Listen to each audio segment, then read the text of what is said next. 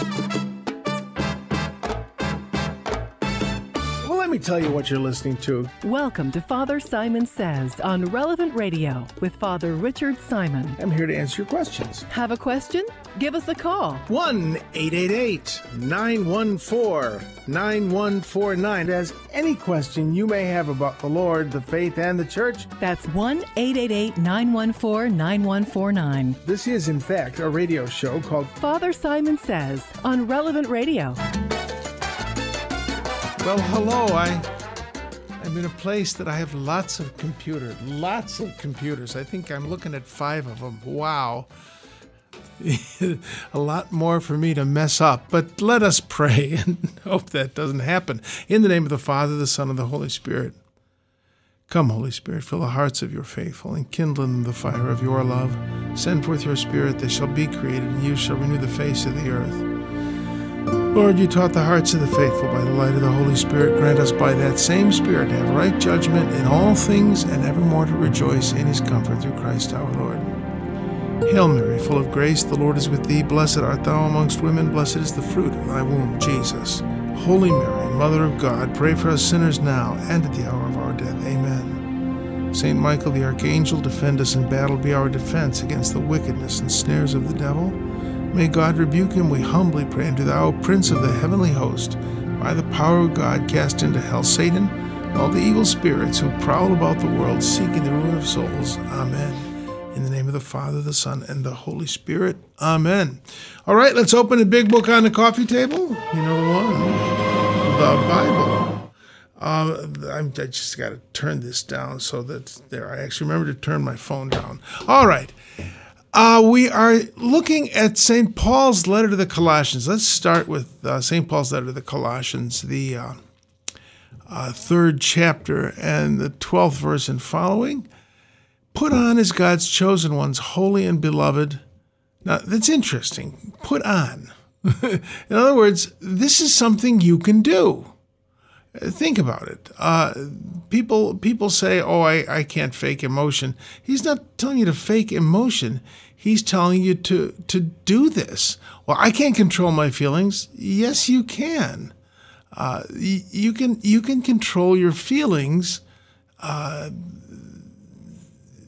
much more easily than you think you can. I, I when people come to me and talk about, I just get angry. I can't help it. I, I always just say, well, take a deep breath. And as you do that, uh, um, just as you let the breath out, just say, Jesus, I trust in you. Let's everybody do that. Take a deep breath wherever you are. Don't close your eyes necessarily, but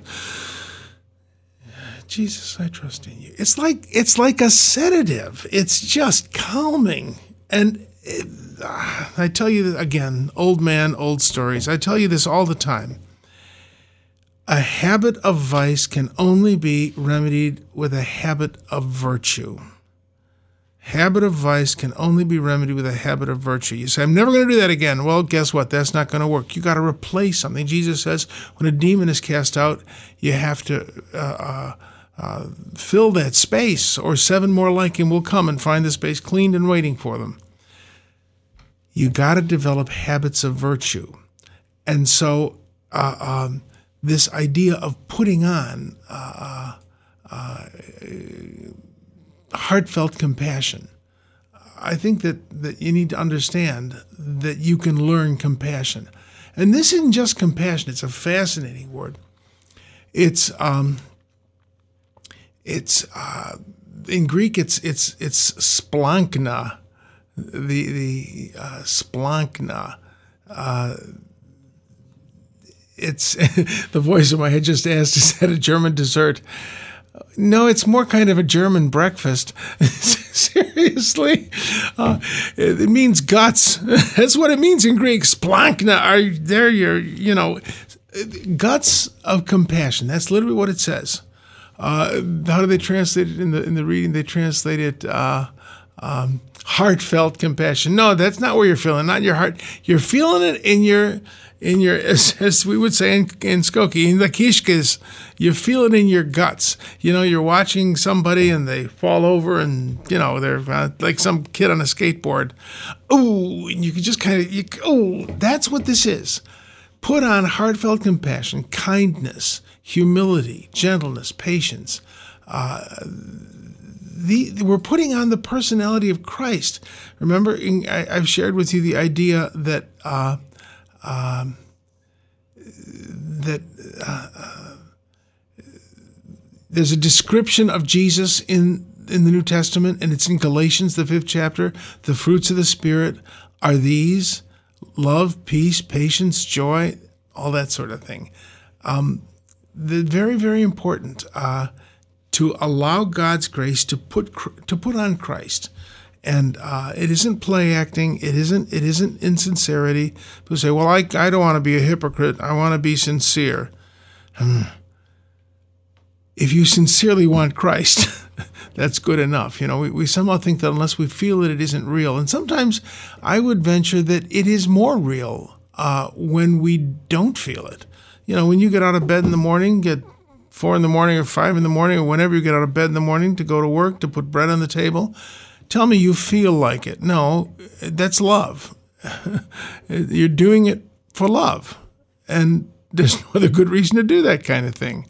Um, but I don't feel like it. Well, no, we Americans, we are very romantic, and Christianity is a very realistic religion. So put on uh, all of those things, uh, uh, which uh, this is a sort of mini uh, uh, catalog of of the fruits of the Holy Spirit. So I just want to look at one more thing here. I want to back up and make sure that I'm not just making this up. yeah. Okay. Yeah. this is is these are the fruits of the Holy Spirit kindness. That really means usefulness. You know, kindness is not just a, a, sympathetic pat on the head, it's being useful. Christos, Christos means useful in Greek. And then there's uh, tapenofron, this is a great word, tapenofronusin, which means lowly mindedness. It isn't exactly humility. Tapenos, I've shared that word with you a lot, that it means undistinguished. You know, Jesus calls himself undistinguished uh, I am meek and humble of heart. Uh, the Blessed Mother calls herself undistinguished, and I, I, I again, forgive me because I repeat myself so often, but the idea is that that um, if you could get in a time machine and go back to uh, the uh, um, uh, to the carpenter shop in Nazareth, I don't think you could pick out Jesus or his Blessed Mother from a crowd of two because they look they were so ordinary, so ordinary. That's what tapenos means, and this is more than that. This is tapeno tapenophrosinin, which means contemplating that which is ordinary. Uh, phronein means to contemplate. It means being lowly minded. In other words living in the present moment is i think it's not too far too much of a stretch to say that and you know so many people have great plans and visions well you know the neighbor lady is having a hard time getting her groceries in. Tapeno frosine means that that i encounter the kingdom of god by helping the neighbor lady not by starting a great new committee. oh, this is a this is a story. Uh, oh, for Lord bless those about whom I will now gossip. No, this is the voice of I just said. Is this a third rail? No, this isn't a third rail. But I, remember I had a, a, there was a woman, a, a, wonderful saintly woman who was a, a, medical doctor, and it was a terribly hot Sunday, and we didn't have air conditioning in the church, and I, I had a heat stroke, a very minor heat stroke. But I was, had lost vision in one eye, and I'm standing in the back of church, needing to get over the rectory to some air conditioning and something to drink. And uh, she is there uh, uh, uh, pontificating about this great religion program that we had to do. And I'm sort of standing there woozy, and I say, uh, Doctor, I'm not going to say her name, she's a real sweetheart, but Doctor, I've lost vision in one eye and she says, she continues to go on about this great religion program. Her mother tugged at her shoulder and said, Did you hear what he said? He can't see out of one eye. And she looked at me and she said, Oh, how's your blood sugar? How do I know? Let me, let me go to the right. So we have these, I do this all the time. I'm talking about some great thing where someone is clearly in pain or in need, and I am useless. I am not Christos. I'm useless. And then a prauti, uh, meek, gentleness, and and makrothymin means uh, patient. It really means to to to to go to go the distance. That's what the word means. And these are fruits of the Holy Spirit, and uh, those are our goal. Those are how we we should judge our spiritual life. Not oh, I've said a lot of prayers, but the prayers I'm saying are making me patient and kind and really able to to feel the, the to feel the sufferings of other people in my guts. This is a tall order, but the, the intriguing thing to me is that that the word the word uh, that describes these put them on. It means to wear them like a garment. It means to put them on like a garment. Oh, that it were that simple. Well, guess what? It kind of is. That if we say to the Lord, Lord, cause fruit to grow, well, you know, fruit, fruit, these are fruits of the Holy Spirit. And we read, we read these same words in Galatians.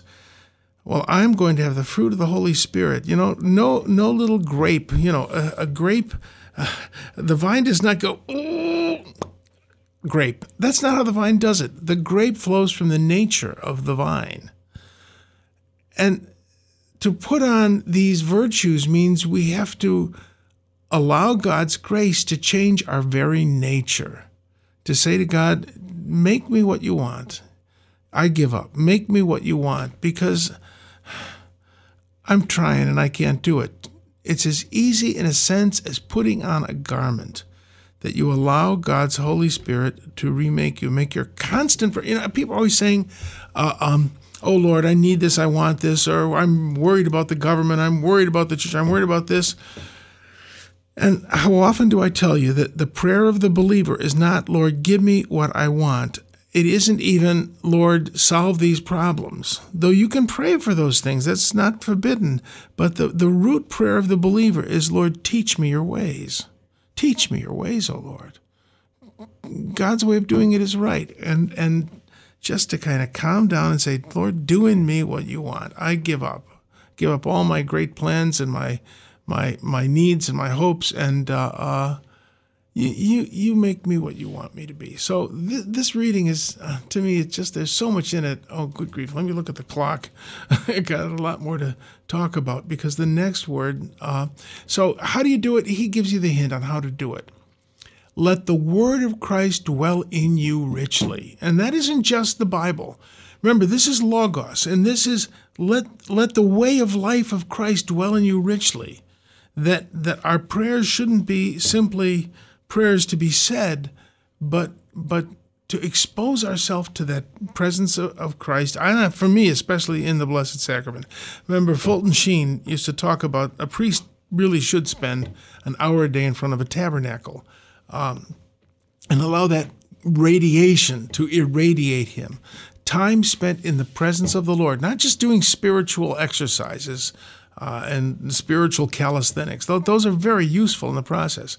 But to spend time in the presence of the Lord, let the Lord, who is the very Word of God, dwell in you richly. And guess what? You'll become more like Him. Let me let me get to the gospel because boy, this gospel is very controversial.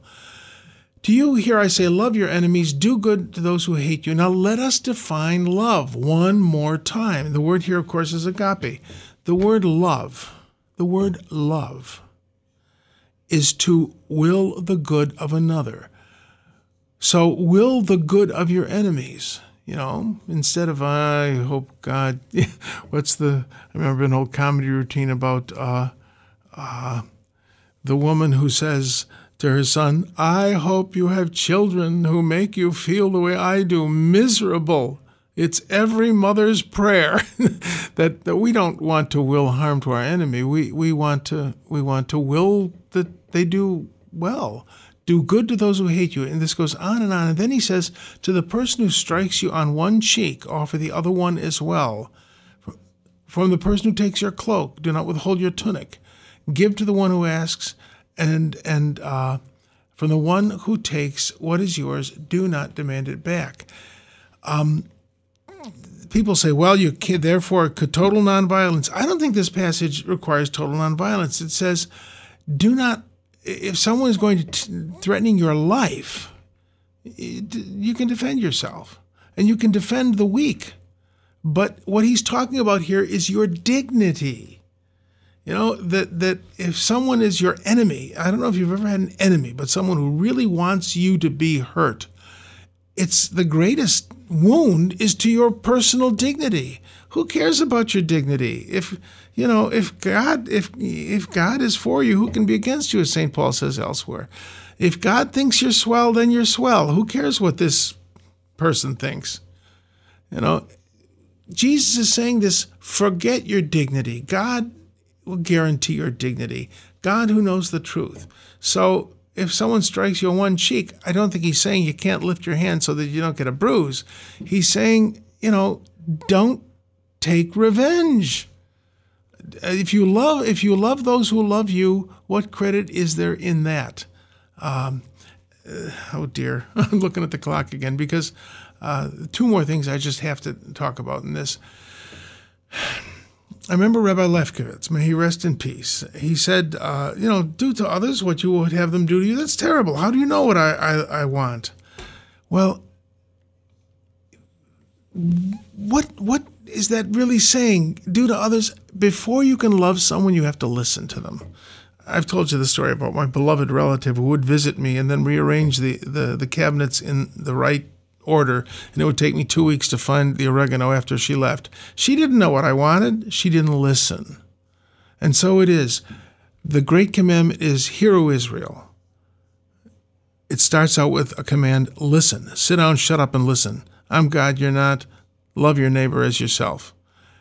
In other words, you cannot love someone, you cannot love God, you cannot love your neighbor until you listen to them, until you can hear them. And really, that's what most people want just to be heard and to be listened to. And then you can serve them as they want to be served and need to be served. So, this idea that we can hear God and from God, and in conjunction with listening to the person, we can hear what is best for them. Uh, makes it possible for us to do to others. Now, this is a good translation here. Stop judging and you will not be judged. This verse has caused more trouble. I'm I won't judge you. I can't judge you. Judge not lest ye be judged. Don't you judge me. Doesn't say that. It says don't be judgmental. I've told you about that continuous imperative. Do it and keep doing it till I tell you to stop. There's that imperative Greek, and then there's just the one we have. Do it. We only have the one. Do it. Greek has do it and keep doing it till I tell you to stop. This is in that present imperative. Don't keep judging. In other words, don't be judgmental. It's not your job to tell the world what what what color their their their their their their shirt should be or their dress.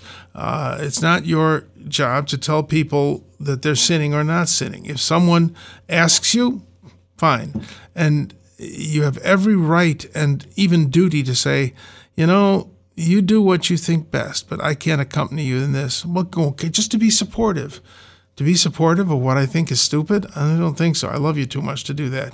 Do what you think is best. I, you got a conscience. I'll respect it, but respect mine too. You know that you can do, but you know to to give your advice. Would you like? You know what I feel? I remember a woman came up to me and, and said once at a meeting, there was a great controversy this meeting, and I, I, she said, "You father, you want to know my opinion?" I said, "No, I don't. If you have any idea what God's opinion is, I'd like to hear that." So don't be the kind of person who thinks it's your job to give everyone else advice whether they want it or not. All right, you know, I I, I think we're still in a situation of mass hysteria. So let's go to mass hysteria. If we only have love with our arms open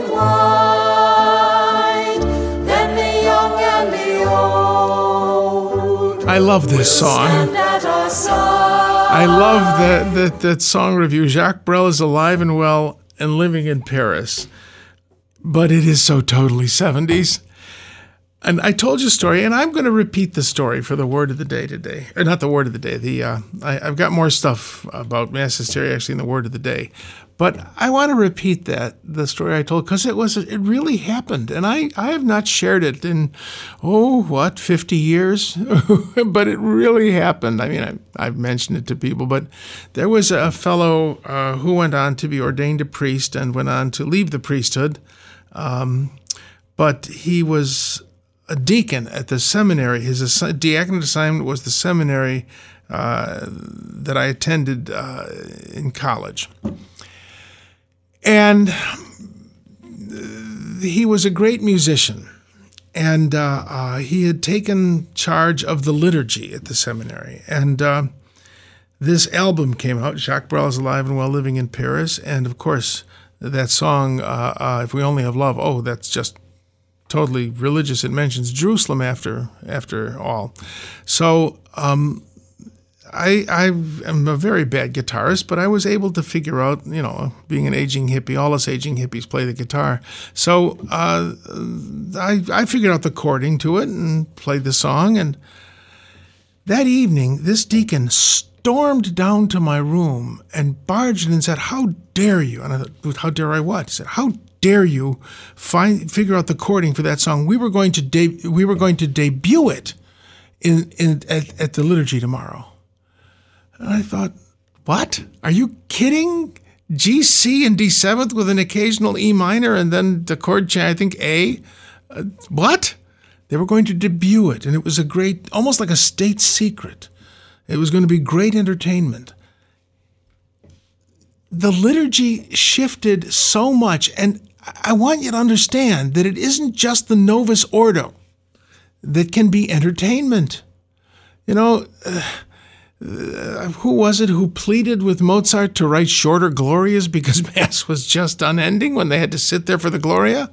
You know, in the old days when you had one of these grand Glorias, the the priest and still does and the old mass would go over and sit that one out. Um, that's crazy. That, that that's not the way it was written, and I, I will never forget um, when I was at a beautiful uh, Tridentine mass. Uh, it was for All Souls Day, and the the the music was taken from Mozart's Requiem. At the Sanctus, everybody got a whole lot of people got up and left because after all uh, mozart had only written until the sanctus. Uh, he died and then one of his students wrote the agnus dei and the rest.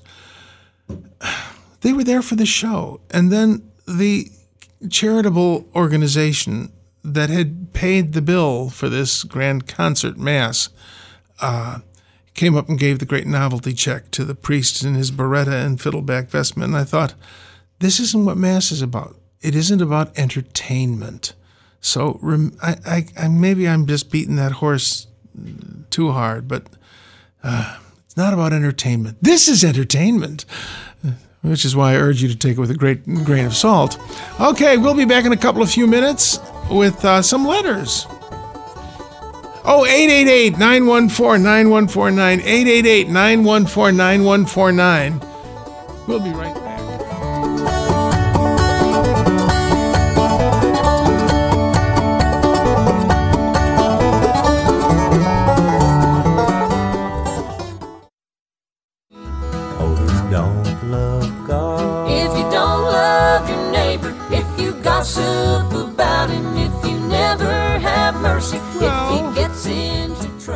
Gossip, one of my favorite sins.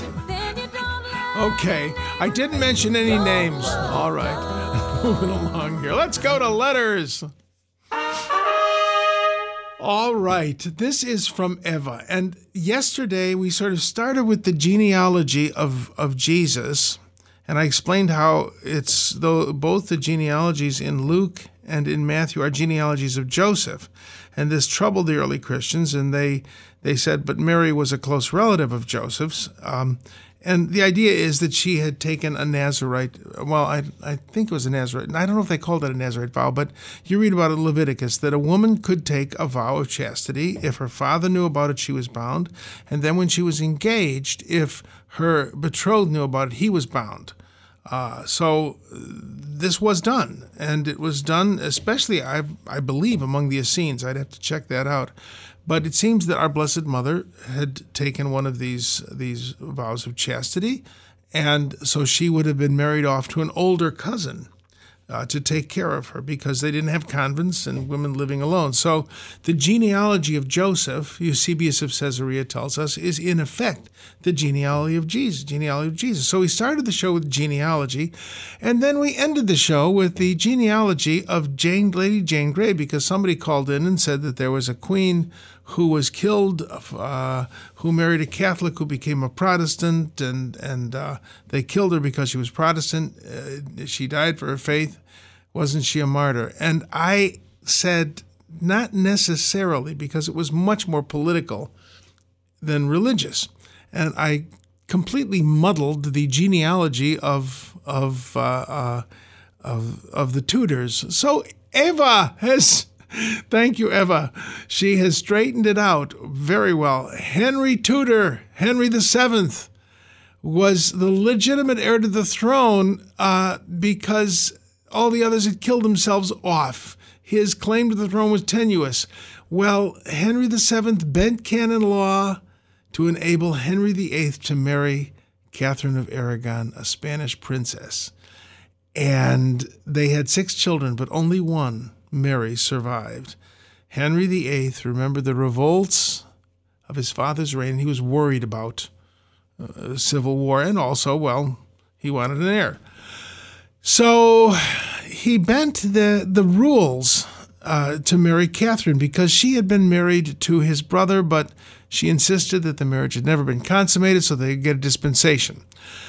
It's very complicated. These canon laws do not necessarily apply the same way now, so nobody panic. Uh, well, the Pope didn't give the dispensation because, well, he was being besieged by Catherine of Aragon's uncle, the Habsburg king, Charles I and V. And so Anne Boleyn comes into the scene and she decides she wants to uh, marry Henry and be queen. And he wants her to be his mistress. And she says, nope, nope, no wedding ring, nothing. So eventually they marry. Uh, and he makes himself the head of the church in England to give himself his own annulment. And then Anne Boleyn produces a couple of daughters and one stillborn son, so trumped up charges of treason and adultery, and Anne Boleyn loses her head. And so then he marries uh, uh, a few more times, and uh, well, one one wife, uh, Queen Jane, gives him a son. So he dies, Edward comes to the throne as a boy. He dies young, and Mary, Mary Tudor, comes to the throne.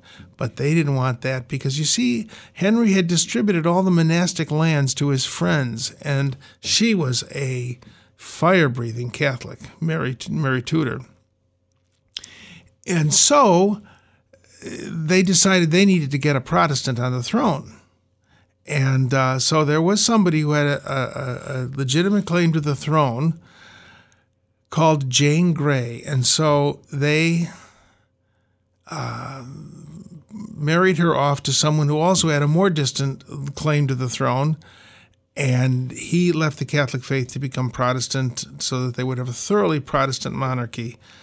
And the supporters of Mary, because England at that point was still very committed to traditional Catholicism, the supporters of Mary rose and Mary took the throne and arrested this queen of, of two weeks, Lady Jane Grey.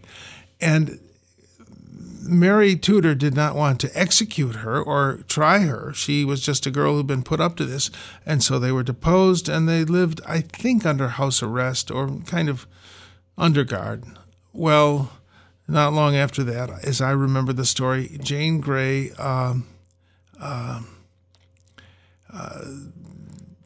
well, she she uh, uh, rose up again in in in rebellion and uh, well, the only way to keep the country from going back into civil war was to execute her and her husband. So that was the monarchy. I'm not particularly a monarchist. Christ the King is enough. But Eva, thank you for that great um, explanation.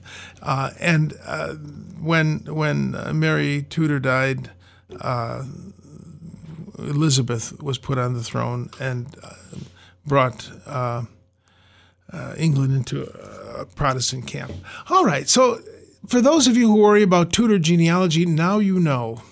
Father, are we going to do a new segment about uh, the genealogy of the monarchs in England now? Is this Well, yes. This is what can we we can they hear your voice in my head? Oh, good. Oh, good. That's that's Nicholas II. Another monarchy. We could do That's the Russian right. monarchy. Okay.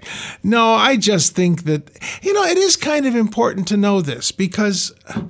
Everybody thinks this is religious history, and it's as political and sometimes more political than it is religious. We look at the so called wars of religion, they weren't religious at all. They were they were political and inspiration.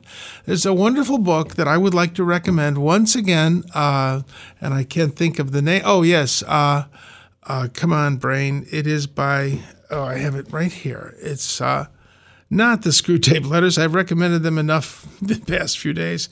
It is um, by Dr. Rodney Stark. Uh, um, a false witness to bear false it might be bear false witness or to bear false witness but dr rodney stark it's about the, the myths that we catholics are the historical myths that are aimed at us catholics. And it is a very easy read and it's good good science good sociology Excellent. Uh, the voice in my head saying I'll put the link on, on the podcast. It's excellent. I recommend it thoroughly. All right, let me. Uh, what time is it? If I oh, we should probably go to a break. Well, let's let's go and we'll kind of have a word of the day. 888-914-9149. 888-914-9149. There may be a brief quiz after this, so pay attention. The Relevant Radio studio line is sponsored by Catholic Order of Foresters. Information about employment opportunities and their flexible premium life insurance plans available at relevantradio.com slash forester. I've a mansion over in glory in the light of glory, and my name is on the door, on the door in heaven, and someday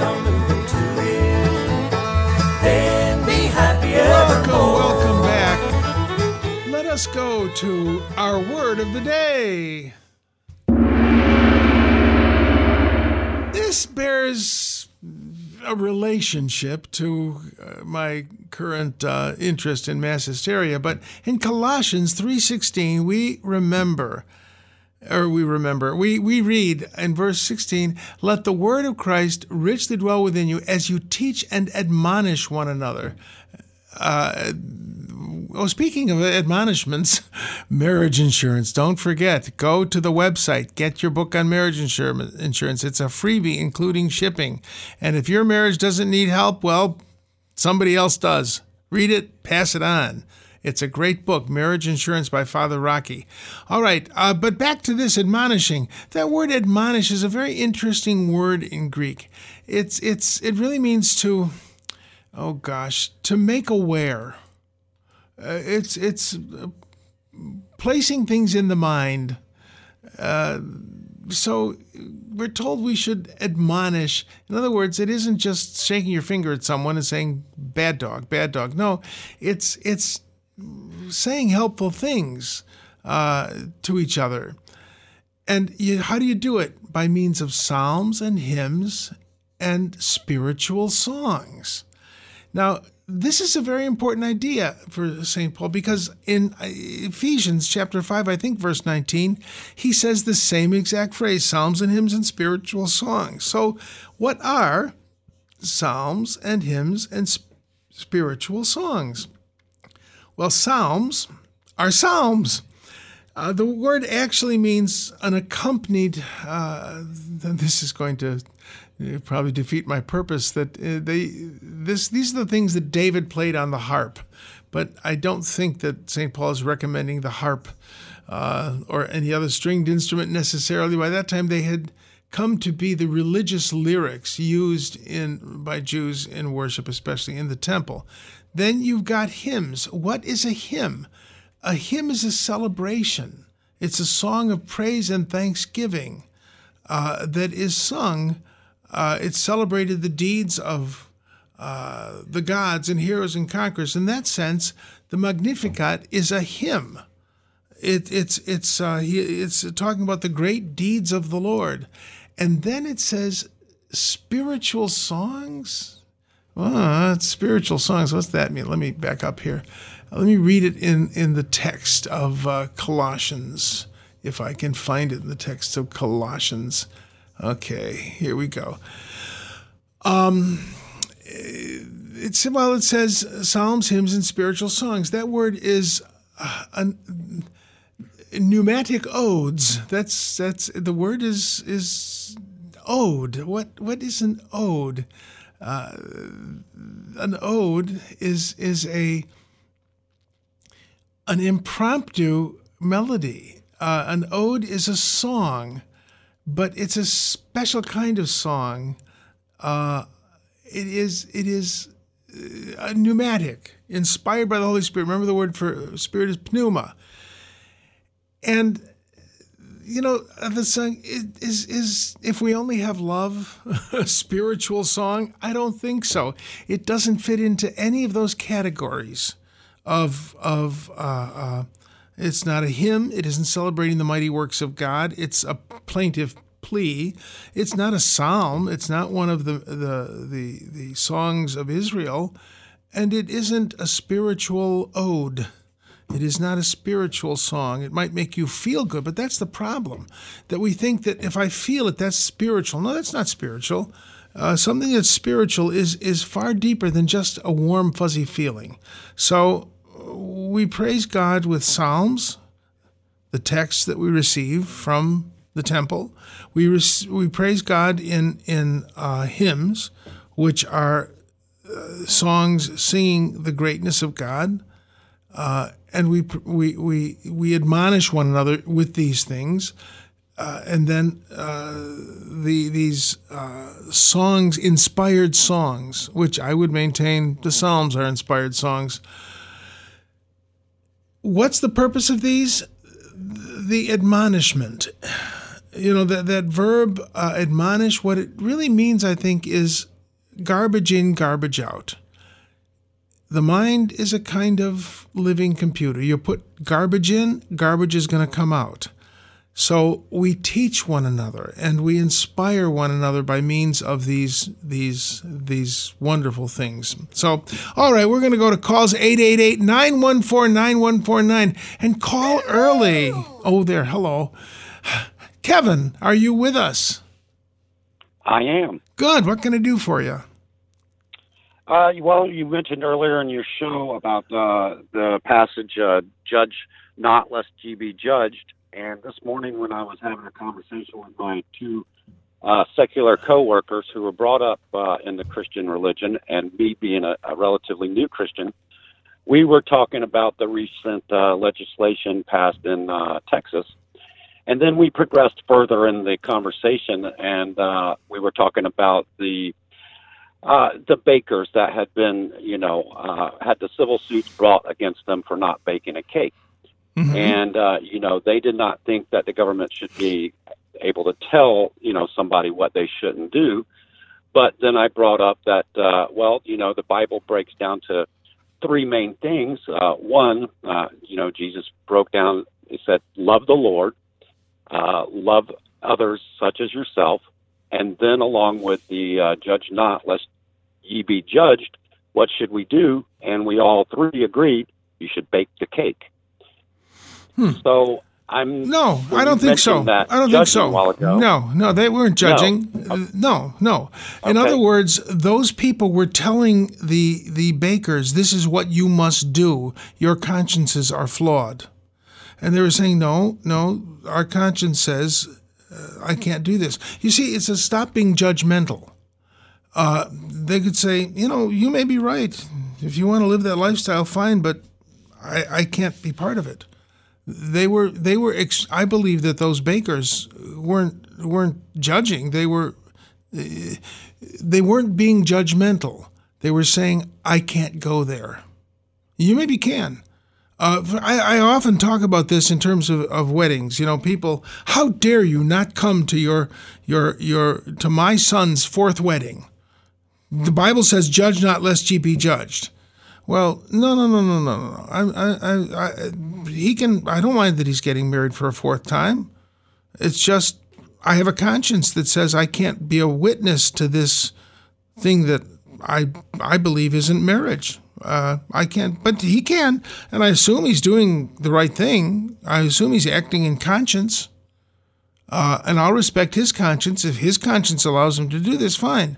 My conscience doesn't allow me to do that. It's a wonderful, wonderful story that we see in the um, um, movie Man for All Seasons, or, or the play, uh, that uh, the Duke of Norfolk, who's a good friend of Sir Thomas More, comes up to Thomas More and says, Thomas, why can't you sign this this little piece of paper that says the king is the head of the church in England? More Tudors. See, I told you it was important. Nick, uh, Nick is over there, he's he's amazed that we're back to the Tudors. Yes, yes, yes. Well, uh, um, uh, he says, Thomas, can't you sign it for fellowship's sake? And Thomas, come along for fellowship's sake, he says.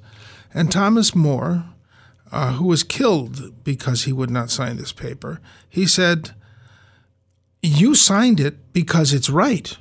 He said, Yes, I did. And I'm not signing it because I believe it's not right. Now, we're going to stand before God's throne someday, and God will say, Norfolk, welcome. Welcome to heaven for having honored your conscience. And then he'll say to me, But you go to hell for having violated yours. And when he says, Sir Thomas, you go to hell for violating your conscience, will you come along with me for fellowship? You see, this idea that, well, I must do what you want to make you feel good, uh, and so doing violate my conscience. That's not being judgmental. It's saying, I can't do this. You can, but I can't. I'm not making a statement that your life is wrong. I'm making a statement that I don't believe your your your your your life is right. And that's not judgmental for me to say to to walk up to you and say, you know, take that gay flag off your porch. How dare you?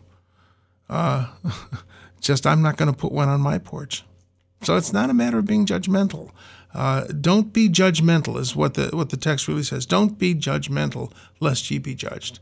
So I hope that helps a little Kevin. And uh, hmm, I don't know that we have the same opinion on it, but meh, that's all right. Maybe you're right. Maybe I'm wrong. Let's go to David from Texas. Oh, oh, I'm sorry. We're going to Heidi from Arizona. I got my states wrong. Heidi, are you with us? Yes, I am. How are you, Father? I'm pretty good. What can I do for you? um, well, when you were talking about the, um, you know, the the Mozart Requiem Mass and things like yes, that. Yes, yes. Um, we have a we have a local parish, and my husband helps there, and, and it's a wonderful parish. Mm-hmm. Wonderful musicians. They're very talented. Yes. But I feel I, I have a problem going there because it's I feel like it's so dramatic, and it's I can't sing the all the tunes. It's very um, cerebral and um, and it's very depressing to me. Yes. And um, I walk out of there feeling so downtrodden for some reason, and I and it's the music, and I, I and they're very talented. So I I don't want to be judgmental, as you know. yeah. But um, well, you know, I want to be. Yeah. Uh, Uh, is that bad? I mean, can I go to another parish? With sure. You can go to another parish I with mean- more simple mass. Why not? People are people are Okay, shopping all the time. Oh No, no, no, no, no! Tell your out, you tell your husband to read Sacrosanctum Concilium, the document on the liturgy. And if he still thinks that the grand hyper emotional mass with the waltz tunes and the and the ballads uh, is Catholic after reading Sacrosanctum Concilium, well, maybe that's different.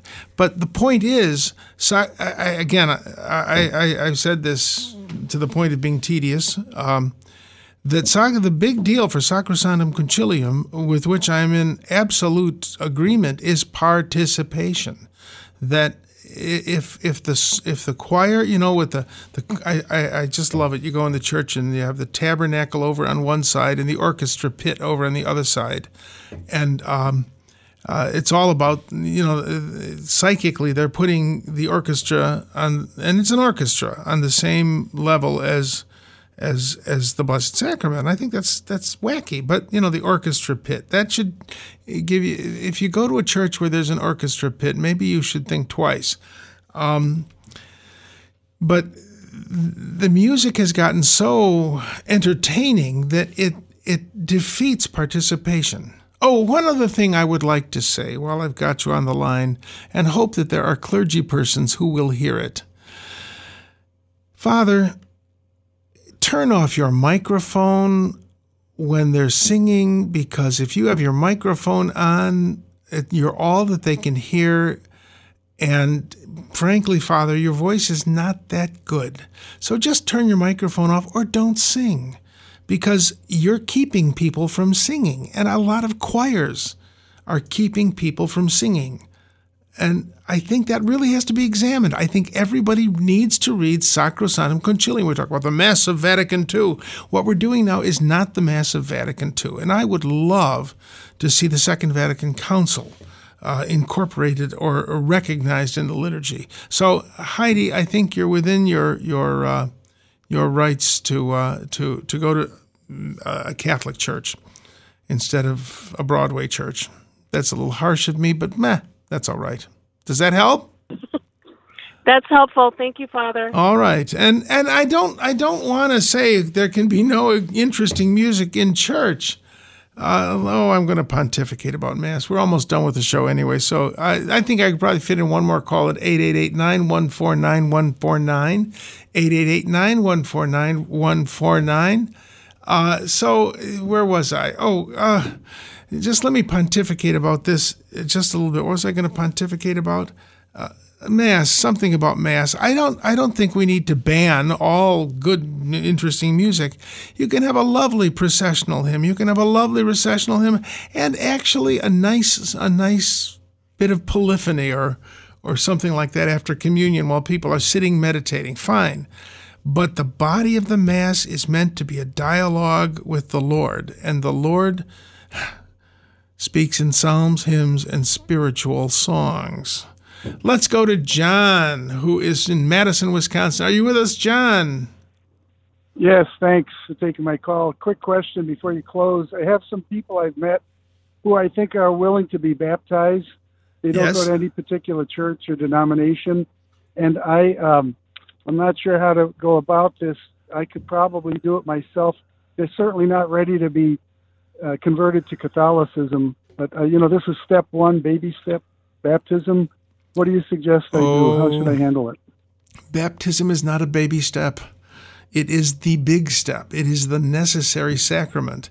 And in the early church, they didn't baptize. I mean, in the Bible, you see people getting baptized right right away, but that was a, a special moment in the history of the church. It took about two years to get baptized. Remember, I'm always telling you that the word sacrament means oath to the death.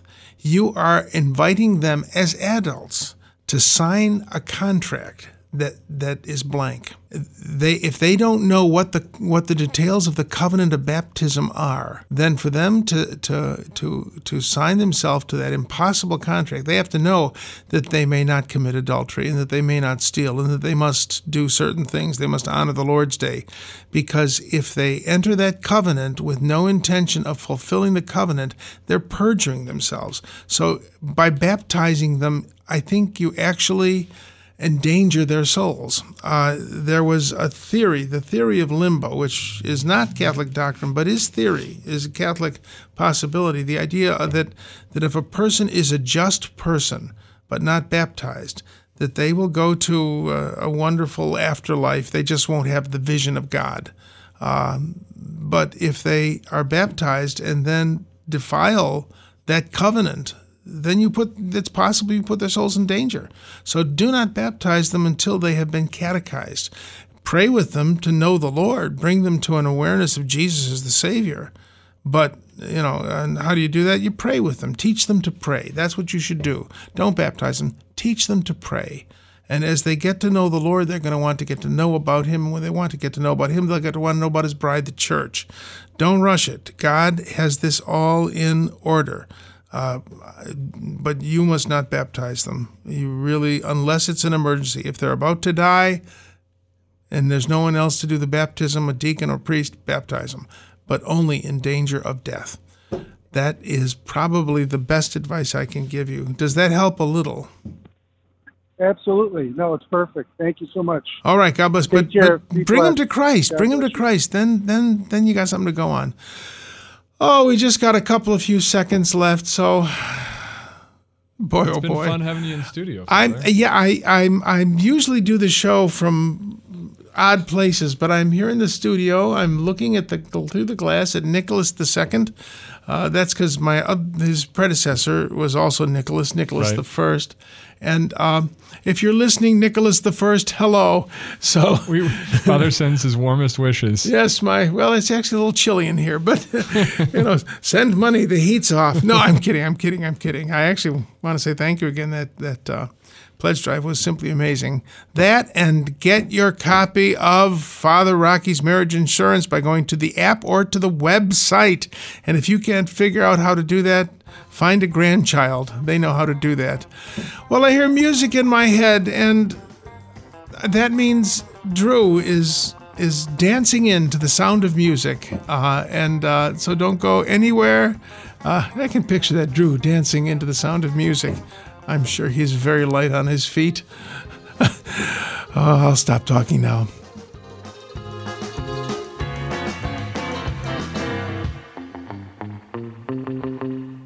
You know, the word is spreading around America. This is the go to place if you've got a prayer and you want the whole country praying for it. So I invite people to join us every night for the Family Rosary Cross America Live. 7 p.m. Central. Bringing Christ to the world through the media. Relevant Radio.